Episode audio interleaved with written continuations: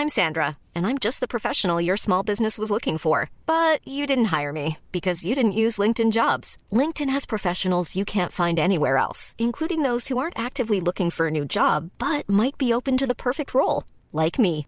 In a given month, over 70% of LinkedIn users don't visit other leading job sites. So if you're not looking on LinkedIn, you'll miss out on great candidates like Sandra. Start hiring professionals like a professional. Post your free job on linkedin.com/people today.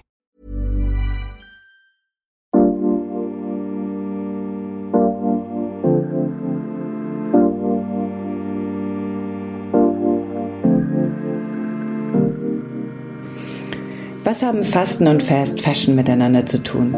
Das eine tut uns gut, Stichwort Anti-Aging, Immunsystem stärken, Autophagie, aber auch etwas für die Seele tun. Fast Fashion wiederum laugt die Erde und die Menschen, die sie produzieren, aus. Wenn Fasten mehr als Verzicht auf Nahrung ist, angeblich eine Begegnung mit sich selbst und sogar dabei helfen soll, zu einem neuen Bewusstsein zu gelangen, müssten wir dann nicht auch über unser Konsumverhalten nachdenken? Willkommen zum Yoga Easy Podcast Besser Leben mit Yoga. Ich bin Christine Rübesamen und spreche in dieser Folge mit der Ärztin Dr. Françoise Wilhelmi de Toledo, bekannt geworden durch ihre Studien zum Thema Heilfasten und seine medizinischen Wirkungsweisen, sowie im zweiten Teil mit der langjährigen Yogini und Fashion Producerin Julia Freitag darüber, was Mode und Fasten miteinander zu tun haben.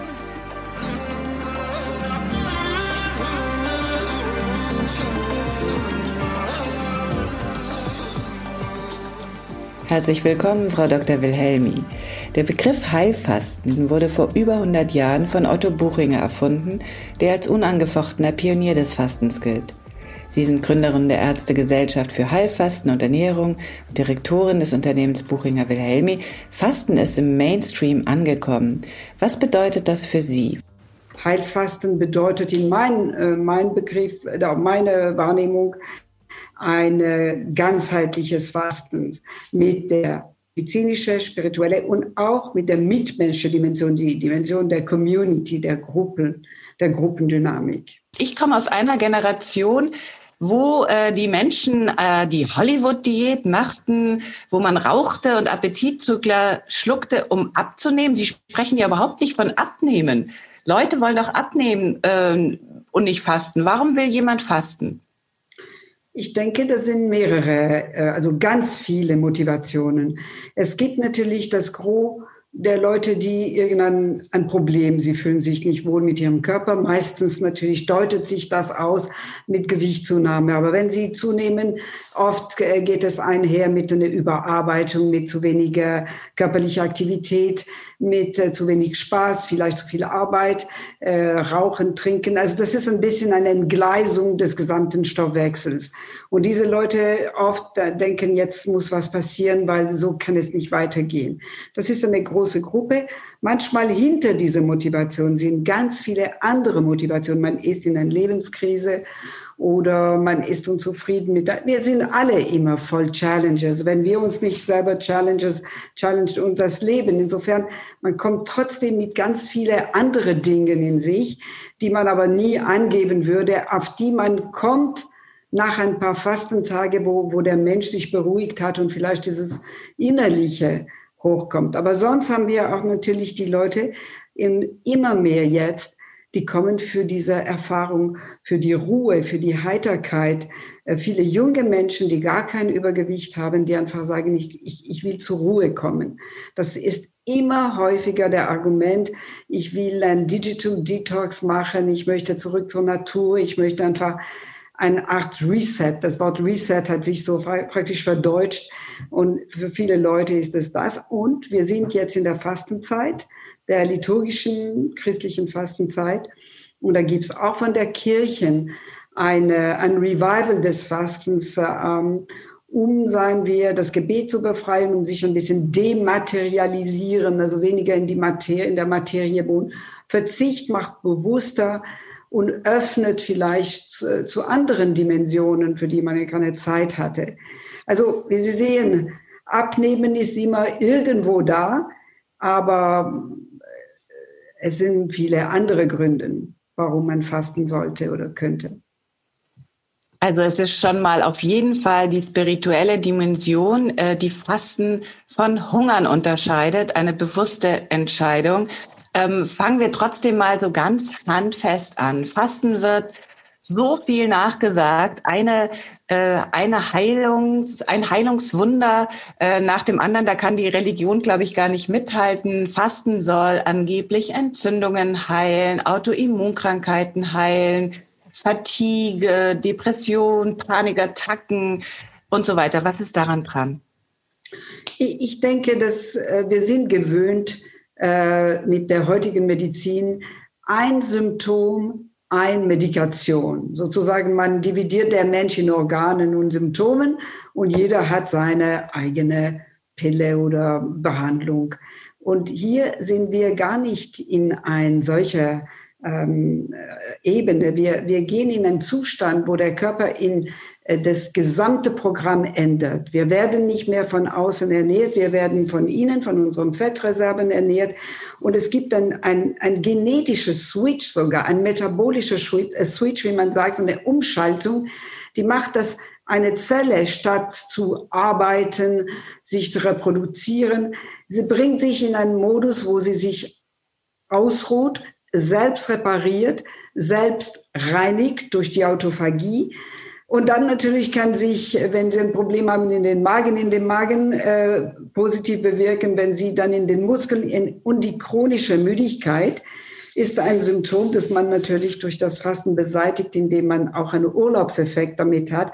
Aber ganz besonders auf vielen Ebenen kann man sagen, wir haben so zum Beispiel unsere kleine äh, Powerzellen, also die die Energie produzieren, die Mitochondrien, das sind so in, in viele, also in alle Körperzellen mehr oder weniger viele und die werden total regeneriert.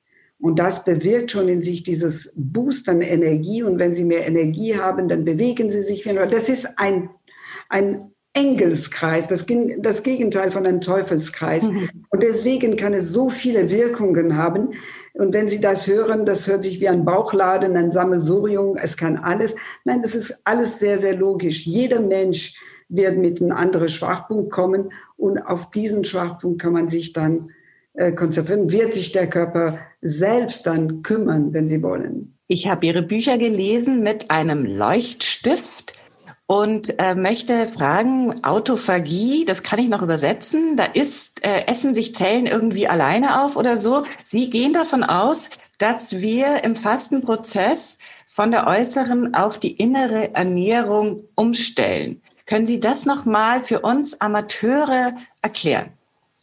Ja, es ist sehr, sehr einfach. Sie müssen sich vorstellen, dass äh, äh hunderttausende Jahren äh, her, äh, wenn es zum Beispiel Winter am Bodensee war, hatten die Leute genau wie die Tiere nichts mehr zu essen oder kaum was, weil sie hatten keine Kühlschränke und so. Wo haben sie ihre Reserven für diese Zeit, wo die Natur nichts zur Verfügung äh, stellte? Die haben sie in dem eigenen Körper als Fett gehabt. Und in dem Sommer, in, im, im Herbst, wo viele Ernte war, wo die Tiere auch schon fett waren, man hat die Ernte gegessen, die Tiere gegessen, die Menschen haben Reserven angelagert. Und die haben so diese Speicher. Und wenn man plötzlich nichts mehr zu essen hat, dann geht der Glucose, das meistens von der Nahrung kommt, geht runter, die Insulin geht runter und ganz andere Hormone gehen hoch. Die mobilisieren unsere Fettreserven. Und dieses Fett, Fett ist Nahrung, äh, für unsere Zellen, wir dann die Zellen füttern. Und währenddessen hat man eben diese Umstellung auf die Self-Repair, Selbstreparatur, auf Selbstreinigung der Zellen. Und äh, das ist diese Autophagie. Das äh, wurde jetzt, äh, es ist nicht, wir haben nicht das gesagt, dass die Wissenschaft hat diese Mechanismen verstanden, dass das Fasten nicht eine Abwesenheit von Essen ist. Das ist ein volles Programm per se. Und das ist ein Reparaturprogramm und ein Eliminationsprogramm. Und dann nach dem Fasten kommt die große Phase der Regeneration der Zellen, sogar der Organen.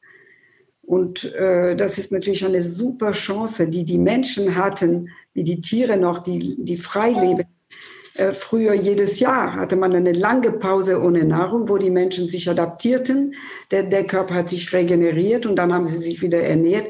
Bisschen wie die Bäume im Frühling. Schau mal, das ist der Frühling im Augenblick. Und im Frühling sieht man diese kleinen Blätter, die jetzt äh, kommen wollen. Das sind nicht die alten, das sind neue. Und so ist unser Körper auch.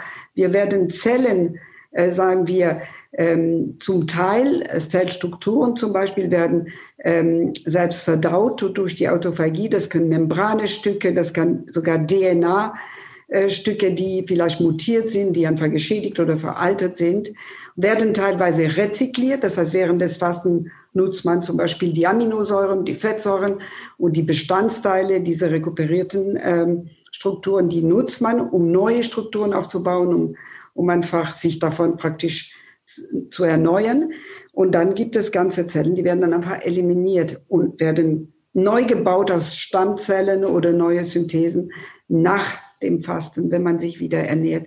Deswegen ist die Phase nach dem Fasten auch extrem wichtig. Das war ganz schön viel Chemie, aber ich habe ja danach gefragt. Darf ich mal fragen, moderne Frauen benutzen den Begriff ja kaum noch. Ich glaube, es ist total verpönt, aber jetzt mal unter uns, ist das dieser Anti-Aging-Effekt vom Fasten, dass sich Zellen komplett neu regenerieren?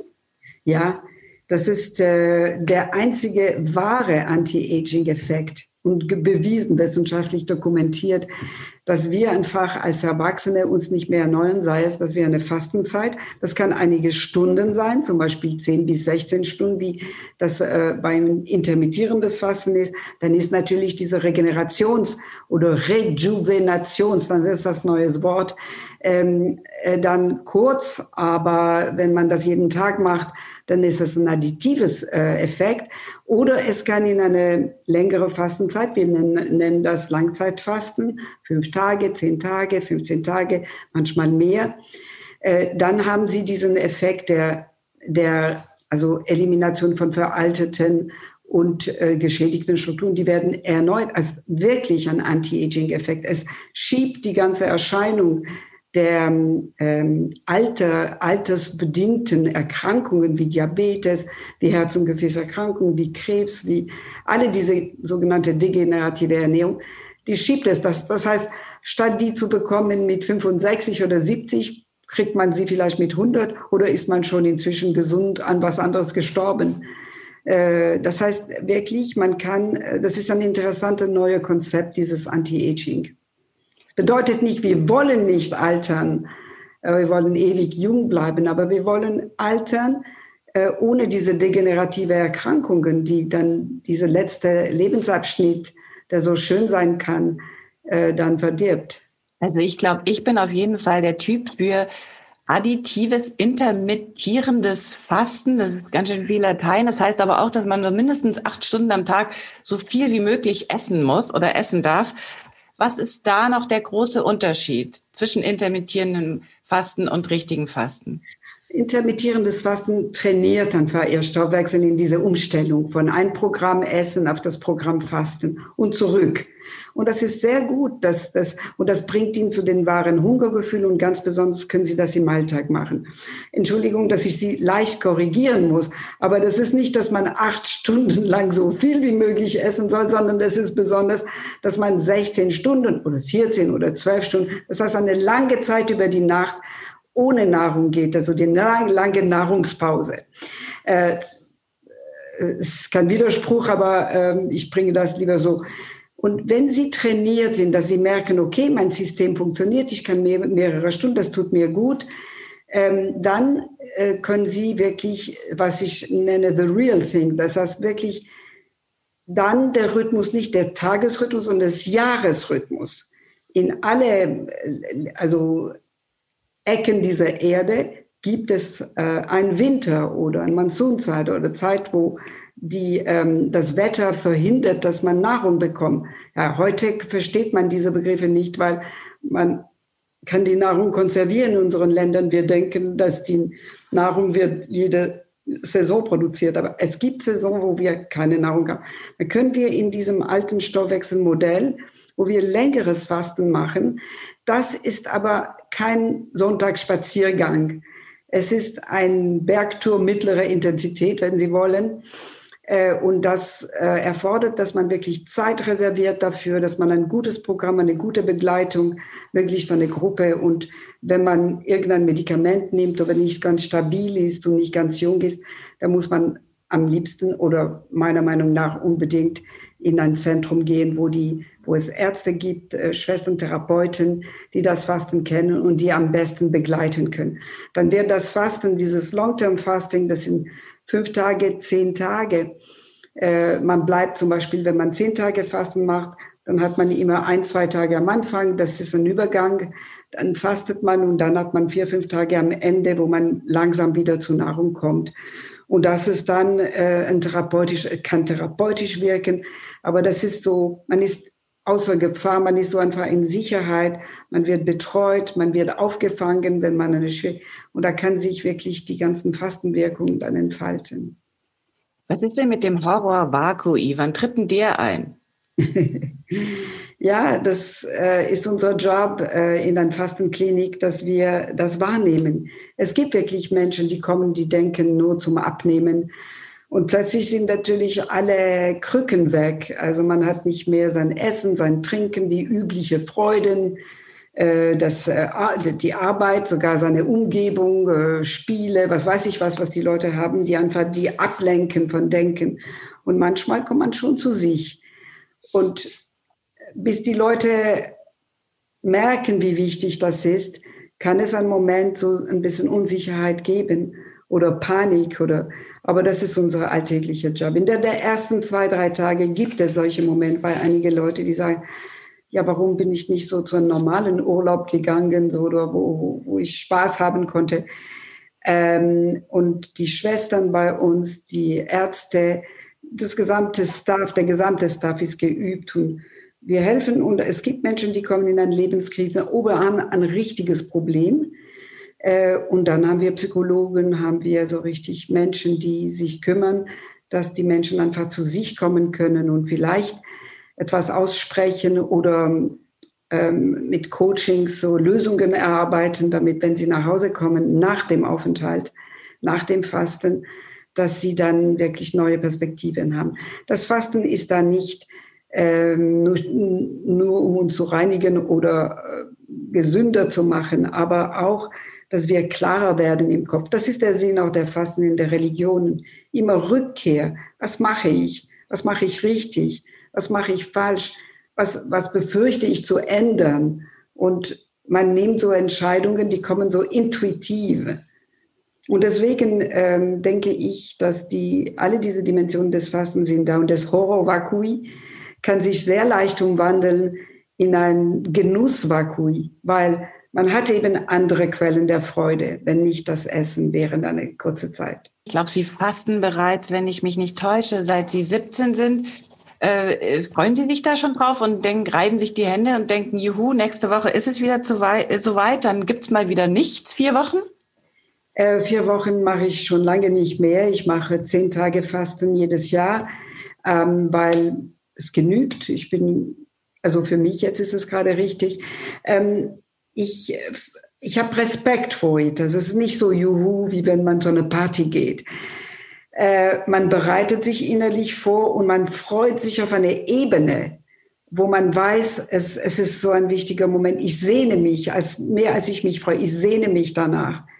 Aber ich weiß ganz genau, dass die zwei, drei ersten Tagen, das ist ein Durch, man muss durchgehen. Man muss einfach äh, das Verzicht zunächst äh, schon fehlt einem natürlich das Essen und die Umgebung und ja, die, die, die, die liebgewonnene äh, Gewohn Gewohnheiten. Aber klar, wenn man das seit so langer Zeit wie, wie, wie ich oder andere Mitglieder meiner Familie oder unseres, unseres Unternehmens, dann weiß man, das ist nur vorübergehend. Also ich sehne mich danach jedes Jahr, ja, das kann man wirklich sagen. Ich bin nie, nie, nie enttäuscht, jedes Jahr. Jedes Mal ist es was anderes, weil es kommt immer äh, darauf an, was bringe ich mit mir innerlich oder an Bewegchen, an äh, Problemen, die zu lösen sind, aber auch an Fragen, an ja, ein bisschen hat ja die Gesellschaft im letzten Jahr fasten müssen. Also äh, durch äh, die Pandemie. Das stimmt natürlich überhaupt nicht, weil die Leute dafür dann ähm, Online-Shopping gemacht haben und äh, ganz viel Wein getrunken haben. Aber ich sage das deshalb, weil ich eigentlich gerne von Ihnen wüsste, was Sie uns als Gesellschaft empfehlen würden. Also Sie haben äh, von äh, degenerativen oder Zivilisationskrankheiten gesprochen. Unser Lebensstil ähm, ist ja bekannt als nicht besonders gesund. Äh, würden Sie uns allen regelmäßig Fasten nicht nur von Essen und Trinken, sondern auch von anderen Dingen empfehlen? Es ist interessant, was Sie sagen. Äh, erstens bei den Lockdown, das haben Sie selber auch gesagt, man hätte eine Zeit des Verzichtes, des bewussten Will Willens, willkürlich, also man will es, man bejaht es. Und dann geht man wirklich in einen Modus des Verzichtes, wo man weniger isst. Das wäre fantastisch gewesen, denn äh, Covid äh, hat schwere Verläufe, ganz besonders bei Menschen mit Dysmetabolismus, das heißt Übergewicht, Diabetes ähm, oder Prädiabetes und äh, Bluthochdruck. All diese Sachen, die durch Verzicht auf gewisse Nahrungs- und auf Mengen sich äh, gut korrigieren. Also wir hätten präventiv sogar, nur wie Sie sagten, viele Leute statt zu verzichten, weil es nicht entschieden ist, das habe ich nicht selber gewollt, man hat mir das überstülpert, dann gehen in die Ersatzhandlungen. Und dann ist natürlich manchmal schlimmer, weil dann sitzen sie vor dem Fernseher und äh, dann haben sie ganz viel Junk im Kopf und ganz viel Junk im Magen und das ist natürlich äh, schlimm. Ähm, ich empfehle jedem Mensch, äh, diese, Rhythmus von Essen und Fasten wieder zu instaurieren. Ich denke, bald, ich bin sicher, in den nächsten 15 Jahren wird es genauso klar sein, dass wir Fasten brauchen, wie es klar ist, dass wir Meditation oder Yoga oder solche Sachen, die zunächst sehr ähm, ein bisschen äh, alternativ aussehen. Es ist nicht alternativ. Die Natur besteht aus Tag und Nacht und während der Nacht sollte man fasten. Äh, und wenn die besteht aus auch, auch dieser Zyklus von hohe Sonne, tiefe Sonne und wenn die Sonne tief ist, dann die Natur produziert nicht. Und das ist ein Moment, wo die Menschen einfach verzichten mussten. Daher hatten sie keine Wahl. Das ist, das haben sie akzeptiert, weil sie kannten nichts anderes. Das Einzige ist bei uns, da wir alles zur Verfügung haben, wir leben in Schlaraffenland in unseren Ländern. Das, das sieht so aus, ich müsste verzichten. Ich muss nur zurück zu der Normale, zu der Normalität, dass es ein während 24 Stunden Zeiten zum Essen und Zeiten zum Fasten und während des Jahres gibt es Zeiten zum Essen und Zeiten zum Fasten. Ihr habt's gehört. Und wenn ihr wenn ihr das alles auch nicht glaubt, dann fastet zumindest präventiv, falls euch die Pandemie doch noch erwischt. Richtig?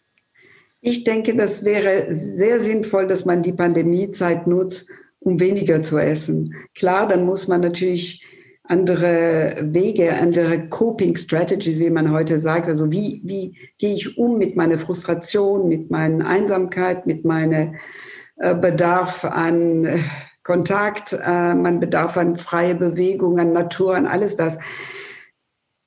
Das, das, das der Grund, äh, warum es wichtig ist, dass wir in unserem Leben Bewusstsein, eine Bewusstsein, Bewusstheit entwickeln und lernen, äh, auszuhalten manchmal. Also auf jeden Fall nicht gehen in, in Handlungen, die, die die Situation verschlimmern. Aber das kann man natürlich nicht immer in dem sur le motif. Wenn es passiert, dann machen die Leute, was sie können. Aber ich denke, Awareness, ähm, Bewusstheit ist ganz wichtig. Was passiert in mir? Was fehlt mir? Ist das Essen von dieser Chips, äh, wird es mein, mein Mangel an Kontakt verbessern? Nein.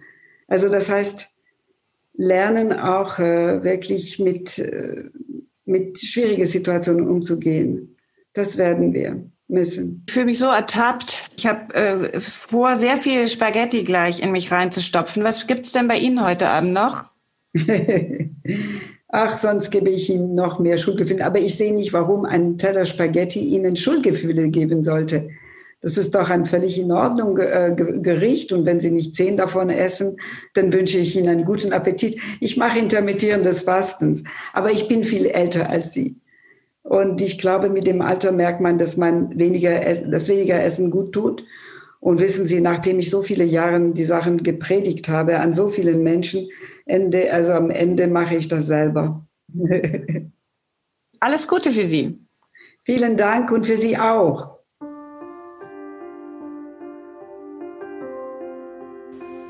Wie viel schöner selbst so ein harter Fastenprozess klingt, wenn er uns mit leichtem französischem Akzent erklärt wird.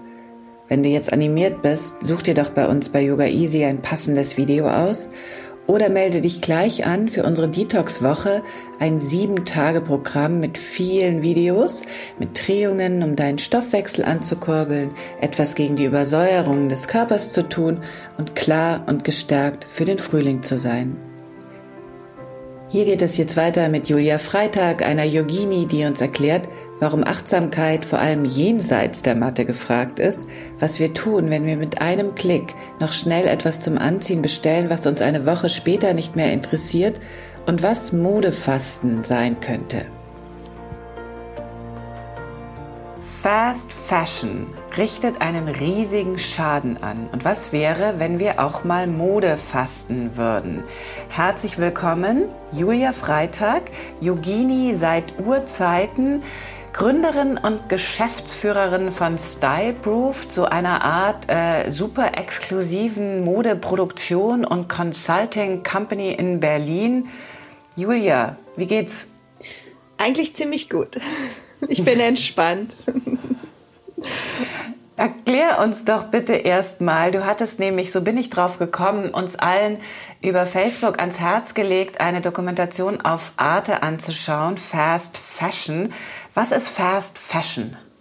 Fast Fashion ist eigentlich dieses Phänomen, was wir seit Jahren beobachten, dass die Leute ähm, immer schneller jeden Trend äh, günstig nachshoppen wollen. Weißt du, früher gab es die Trends natürlich in Paris, London, New York vom Laufsteg. Dann dauert es eine Weile, bis es dann vielleicht auch mal bei H&M äh, angekommen ist. Und Sarah hat einen für Sarah smarten, aber für uns alle und unsere Umwelt und Nachhaltigkeitsaspektmäßig schlechten Move gemacht die haben so schnell kopieren können und alles nachschneidern können, dass du halt mittlerweile jede Woche äh, neuen heißen Scheiß für wenig Geld kaufen kannst. Ne? Das ist Fast Fashion. Also diese Kette ist äh, von ich sehe was, ich will's haben, bis ich kann's kaufen. Dieses Zeitlimit ist so schnell, so fast geworden, dass das natürlich immer wieder so einen Anreiz und Impuls gibt, wie ein Kind im Süßigkeitenladen. Ne? Will ich haben, sehe ich jetzt, äh, kostet nicht viel, zack. Und durch die Digitalisierung kannst du das natürlich auch easy alles auf dem Handy schnell äh, shoppen und schicken lassen, wieder zurückschicken lassen. Und das ist natürlich ein Riesenproblem. Also ich sage ja Zara, aber wir meinen dasselbe, mit Z geschrieben. Du sprichst es wahrscheinlich richtig aus, Sarah. Äh, das klingt doch super. Was ist jetzt das Problem daran? Das Problem ist eigentlich wirklich, also ich habe mich dem am Anfang verweigert, als ich noch nicht so viel über die Produktionswege wusste, weil ich das einfach richtig unfair fand, dass sie äh, geistiges Eigentum von jungen Designern kopiert haben. Weißt du, was zu entwickeln, was zu erfinden ist, äh, das bedeutet so viel Impact und so viel Zeit. Und wenn dann einer einfach kommt und das irgendwie kopiert, und äh, vervielfältigt, dann ist deine ganze Idee einfach mal weg. Und deswegen hatten wir damals schon irgendwie bei uns auf Styleproof The Devil Wears Sarah, wir hatten so ein, so ein No-Go, ähm, was Sarah angeht. Und mittlerweile ist halt viel mehr bekannt, was diese Lieferketten angeht, also was äh, die Produktionsstätten äh, in der dritten Welt angeht was natürlich das alles auch äh, für die Umwelt äh, macht, dass natürlich auch die ganze Kette nicht mehr funktioniert, weil früher hast du deine alten Klamotten eben in den alten Kleidercontainer gegeben, dann hat es immer noch jemand gekauft, ähm, Humana oder sowas und mittlerweile ist die Qualität so schlecht und es gibt so ein Überangebot, dass die Leute teilweise Sachen einmal tragen und sofort wegwerfen. Und da kann sich ja jeder vorstellen, dass das irgendwie nicht sein kann, nicht? Weil einfach der Preis zu hoch ist für die Umwelt und äh, auch für die Leute, die das nähen müssen. Ne? Also wir haben Probleme am Anfang der Lieferkette bei der Produktion und äh, am Ende beim Konsum, der, wie du sagst, im Extremfall äh, werden die Sachen eben nur einmal angezogen und dann äh, in den Müll geworfen. Kannst du zur Produktion, zu den Produktionsbedingungen, wir haben alle, glaube ich, so genug Bilder vor Augen von äh, unfassbar schlecht bezahlten Menschen, die, äh, die dann allergische Reaktionen in Händen haben. Kannst du ein bisschen was zu diesen Produktionsbedingungen sagen? Du, das große Problem ist, dass sie alle nicht mehr äh, wirklich nachvollziehen können, wer ihnen was zuliefert. Ne? Das kennen wir auch aus anderen Industriezweigen. Da ist ein Subunternehmer für einen Subunternehmer für einen Subunternehmer und am Ende haben die meisten Labels haben gar keine Ahnung, wer ihre Baumwolle anbaut, haben gar keine Ahnung, wer letztendlich ihre T-Shirts da zusammenklöppelt, weil das immer wieder weitergegeben wird als Auftrag und dann gibt's noch einen Subunternehmer und dementsprechend ist das alles so intransparent geworden geworden und hat natürlich auch viel damit zu tun. China hat sich dem so ein bisschen entwehrt. Jetzt ist es nach Bangladesch und auch noch viele nach Indien ausgelagert, wo eben überhaupt nicht kontrolliert wird. Nicht? Also was da an Chemikalien äh, letztendlich äh, benutzt wird zum Färben und ohne Filterung sofort in die Umwelt geht das ist, das ist schon katastrophal und auch diese ganzen neuen nachhaltigen, in Anführungsstrichen, Materialien wie Viskose ziehen einen so heftigen chemischen Prozess nach sich, wie sie überhaupt entstehen. Das ist zwar ein,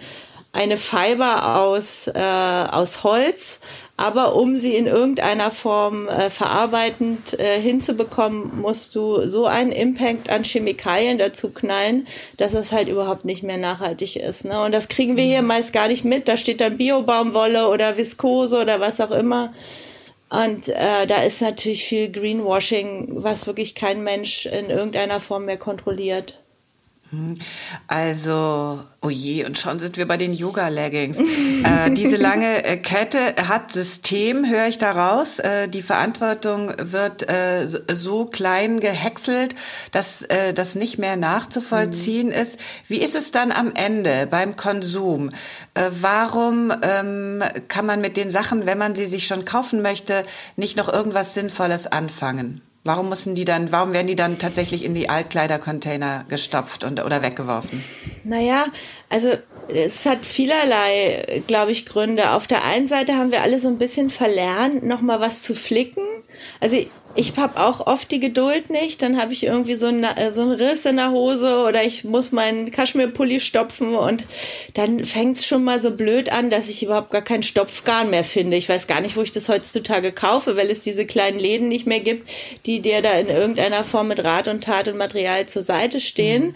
Ähm, so, dann wirst du ungeduldig, dann hängt das Ding bei dir im Schrank, dann überlegst du, hm, was mache ich jetzt damit und am Ende tust du es dann doch irgendwie in Altkleider. Das ist sozusagen so die, die nochmal überlegen und dann gibt es natürlich auch ganz viele Leute, die da einfach gar nicht drüber nachdenken. Die sagen, oh, jetzt ist mein T-Shirt irgendwie äh, ein bisschen ausgeleiert vom Waschen, ne? die Nähte verziehen sich ja ziemlich schnell, ähm, wird's halt weggeballert. Ne? Also das geht ganz schnell und bei vielen ist natürlich der Impuls, ich will was Neues haben, weil es auch so eine, ja, ich, ich verstehe das schon, es ist schon eine Lustbefriedigung, ähm, weil man Bock hat und äh, das meist nicht kompliziert ist und auch ablenkt und Spaß macht. Ähm, aber ich glaube, die wenigsten kaufen so, dass sie das wirklich lange aufbewahren können, weißt du? Das ist, hat natürlich schon was mit Verarbeitung und Qualität zu tun. Hm. Warum gelingt es uns allen denn so gut, auch selbst den hypersensiblen Yogis unter uns, warum gelingt es uns so problemlos, äh, diese jetzt äh, genannten vernichtenden Produktionsbedingungen und Konsequenzen von Fast Fashion auf Erde und Menschen auszublenden? Ich glaube, das ist ja in vielen Bereichen so, nicht? Das hast du dann doch beim Einkaufen. Heute habe ich doch nicht meine Jute-Tüte dabei, dann nehme ich doch noch mal eine Plastiktüte oder oh, jetzt äh, nehme ich doch noch mal die abgepackten äh, Orangen oder sowas. Weißt du, das ist natürlich hat viel mit Bequemlichkeit zu tun und ich glaube auch ein bisschen mit Überforderung, dass man an so viele Dinge denken muss. Also ich bin dann auch manchmal frustriert, dass es so wenig Limitierung von außen gibt, sondern dass ich als mündiger Konsument die ganze Zeit in meiner Mündigkeit gefordert bin in allen Bereichen. Ich muss ja so viel hinterfragen, ne? Und kann eigentlich gar nicht mehr mich zurücklehnen und dann sagen, na, wenn die sagen, das ist nachhaltig oder Bio-Baumwolle, dann wird das schon stimmen, ne? Das kannst du halt alles gar nicht mehr. Das ist schon ein bisschen schade und ich glaube, da ist auch uns so ein bisschen, ich glaube, in der Überforderung und dem ganzen Speed äh, ist uns auch so ein bisschen Achtsamkeit verloren gegangen. Also beim Essen klappt's ja schon ganz gut. Also die Hälfte, habe ich gerade gelesen, aller deutschen Verbraucher achtet beim Kauf von Lebensmitteln immer oder meistens auf ein Biosiegel. Das hat eine repräsentative Umfrage des Meinungsforschungsinstituts Forsa im Auftrag des Bundesministeriums für Ernährung und Landwirtschaft ergeben, die im letzten Jahr durchgeführt wurde. Also beim Essen haben wir schon kapiert, regional ist gut, äh, biologisch, ökologisch ist gut. Ähm, bei der Mode muss ja noch irgendwie was anderes passieren. Du hast jahrelang für die Vogue gearbeitet und andere äh, Hochglanzmagazine. Welchen Anteil haben denn diese Magazine an unserem Konsumverhalten? Sind die auch schuld, dass wir in der Vogue blättern und uns dann die billigen Kopien bei Sarah oder H&M kaufen? Ich glaube, das sind gar nicht mehr die Magazine, sondern es ist dann doch leider das äh, Evil Instagram und Co., weil du natürlich dadurch viel schneller immer wieder neue Impulse und Anreize kriegst. Ne? Du siehst was und dann willst du es sofort haben. Und früher war das nicht möglich und heutzutage gibst da halt gleich die kleine Einkaufstasche irgendwie im Klicklink und schwupps bist du schon im Geschehen. Also das ist so wahnsinnig einfach geworden, dass du aus sozialen Medien raus shoppen kannst.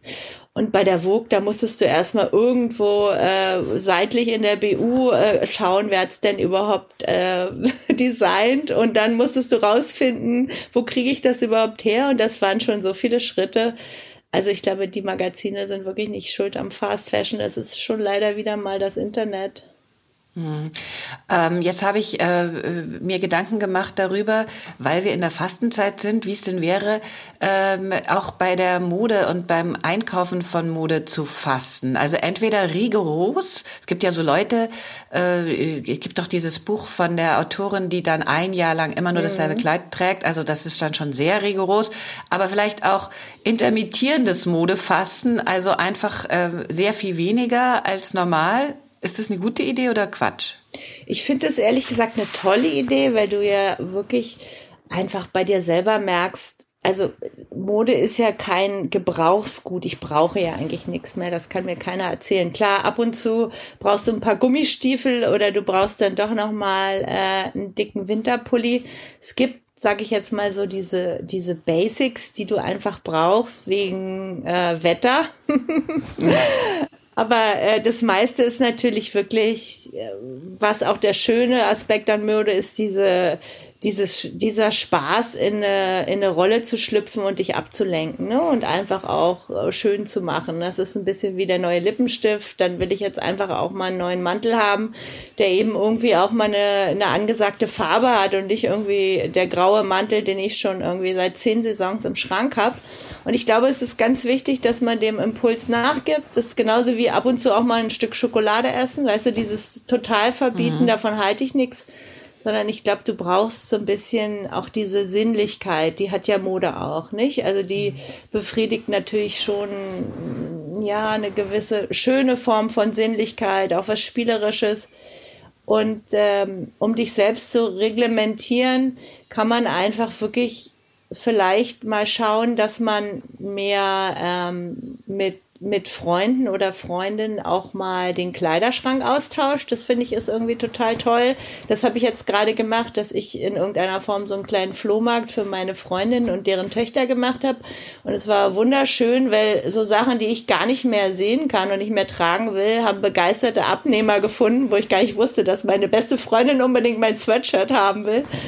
Und ähm, das ist irgendwie so eine schöne Nuance, die man einfach mal ausprobieren kann, um ähm, zu tauschen statt zu kaufen.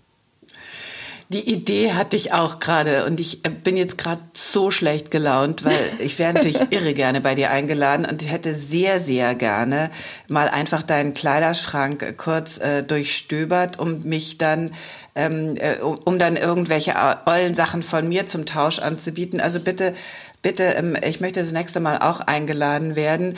Ähm, dann gibt es ja auch noch Ökomode, also wenig kaufen, tauschen, das haben wir jetzt schon gelernt. Was ist mit nachhaltiger Ökomode? Bei mir, muss ich echt gestehen, entdecke ich da so leichte Ressentiments, weil sie mir sicher volles Vorurteil irgendwie zu bieder ist und ähm, brich mal eine Lanze für nachhaltige Mode. Äh, ich bin da auch so ein bisschen noch hin und her gerissen. Es gibt mittlerweile ganz tolle, nachhaltige junge Labels, die wirklich, wir sind ja alle mit Hess Natur oder sowas groß geworden, wo man so dachte, okay, jetzt ist es der Lein-Jutesack. Ähm, das ist alles nicht mehr so. Du findest einfach ganz selbstverständlich mittlerweile bei allen, ähm, sage ich jetzt mal, zeitgemäßeren Labels nachhaltig produzierte Mode. Es ist aber immer noch so, dass man sich überlegen sollte, hey, ist nicht weniger Konsum das Nachhaltigste. Ne? Und bei der Mode ist es vielleicht auch so wie mit Möbeln oder äh, mit anderen Gebrauchsgegenständen. Ähm, lieber mal einmal teurer kaufen als viermal billig. Ne? Weil letztendlich, was hast du von der Bio-Baumwolle und dem nachhaltigen T-Shirt, wenn du das dann irgendwie alle äh, paar Monate wieder mal rauswirfst. Ne? Das macht keinen Sinn. Also es ist einfach schön, wenn du so Key Pieces hast. Das ist ja das Tolle an, an Mode und Qualität. Ein gut geschnittener Mantel, ähm, der begleitet dich einfach dein halbes Leben lang. Ne? Das ist schon irre. Und äh, gute Schuhe kannst du immer wieder zum Schuster bringen. Ähm, da lassen sich die Sohlen reparieren. Also das ist einfach so ein Aspekt, da kann man schon mal ein bisschen mehr ausgeben und dann kann man es echt geil reparieren oder einfach nochmal äh, drei Jahre weghängen und wieder rausholen. Ne?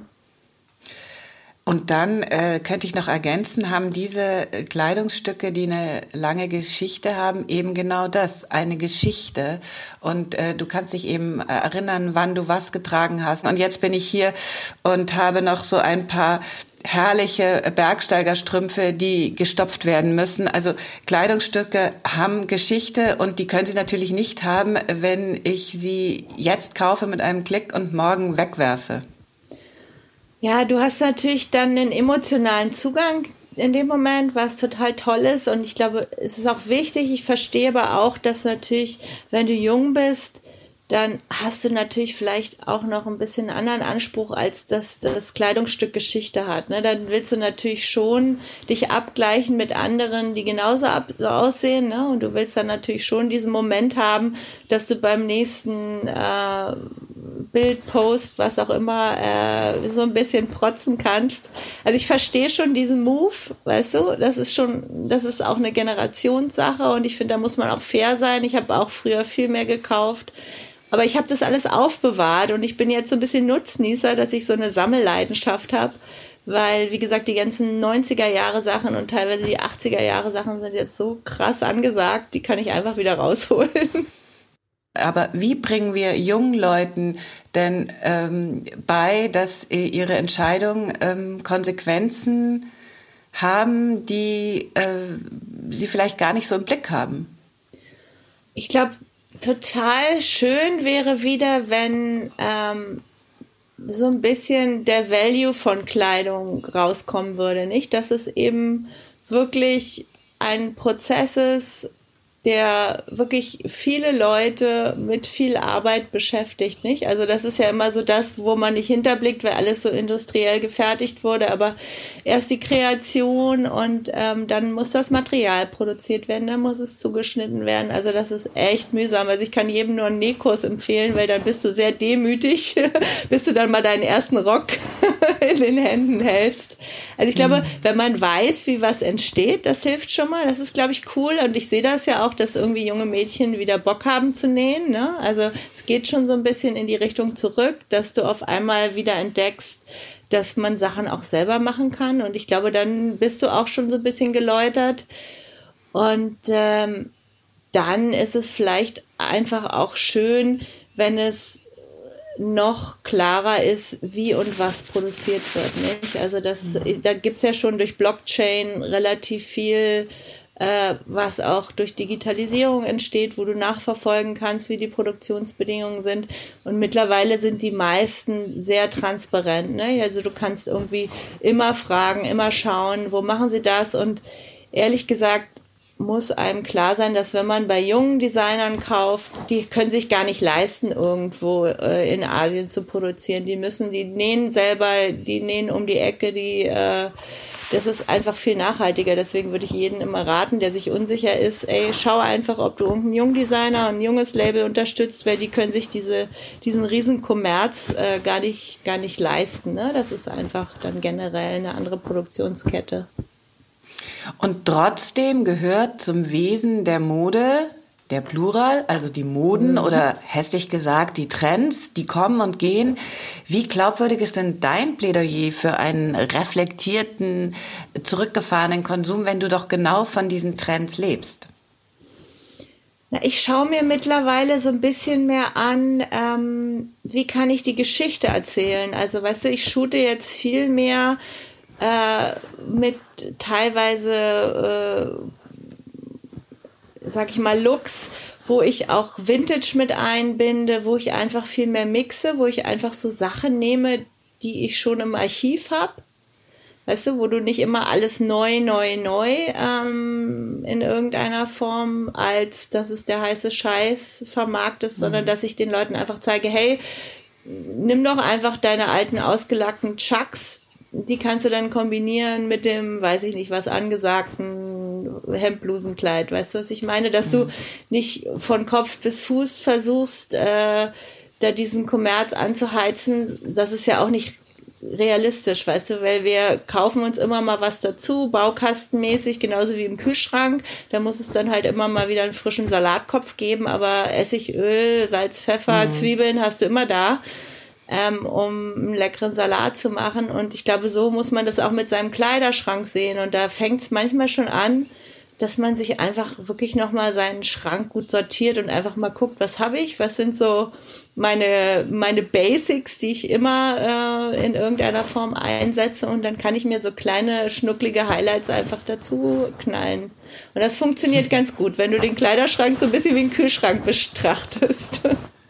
Wunderbar. Und das ist dann auch fast so wie in der Yoga-Praxis, wenn wir von einem äh, fantasievollen oder gelungenen Sequencing sprechen, machen Haltungen, die Tiernamen haben, haben also die Möglichkeit, in verschiedene Rollen zu schlüpfen. Und so können wir das eigentlich auch machen. Wenn wir nur genug Fantasie haben, dann äh, können wir uns diesen, ähm, noch ein hässliches Wort, sorry, Kick, äh, durch ähm, einfach eine neue Kombination ähm, ja wiederholen. Total. Also ich glaube, Fantasie ist, ist hilfreich, Fantasie ist wichtig und ich bin immer echt so ein Fan davon, dass du irgendwie auch äh, Überblick hast. Ne? Also wenn du zu viel hast, weißt du gar nicht mehr, was du hast und dann hast du deine Kleiderschrankleichen, das ist schlecht weniger. Das ist prima. Das ist ein wunderbares Schlusswort, Julia. Ich bin immer noch der Meinung, du hast es gerade angedeutet, dass du ein bisschen zu viel hast. Also ich komme jetzt einfach mal vorbei und helfe dir dann dabei. Und du kannst dann gerne auch mal bei mir in die Schublade schauen. Julia, alles Gute und vielen Dank, dass du dir Zeit genommen hast. Gerne. Ich freue mich. Bis bald. ciao, Bis ciao. Bald. Wenn du wissen willst, welche Übungen dich beim Fasten unterstützen, was die Entgiftung für die Haut zum Beispiel macht und deinen Stoffwechsel, dann diesmal bei uns nach im Yoga Easy Magazin und übe eines der zahlreichen Detox-Videos, zum Beispiel mit Nicole oder Isabel oder Annika oder auch mir. Geh dazu einfach auf yogaeasy.de slash podcastgutschein und teste uns gratis.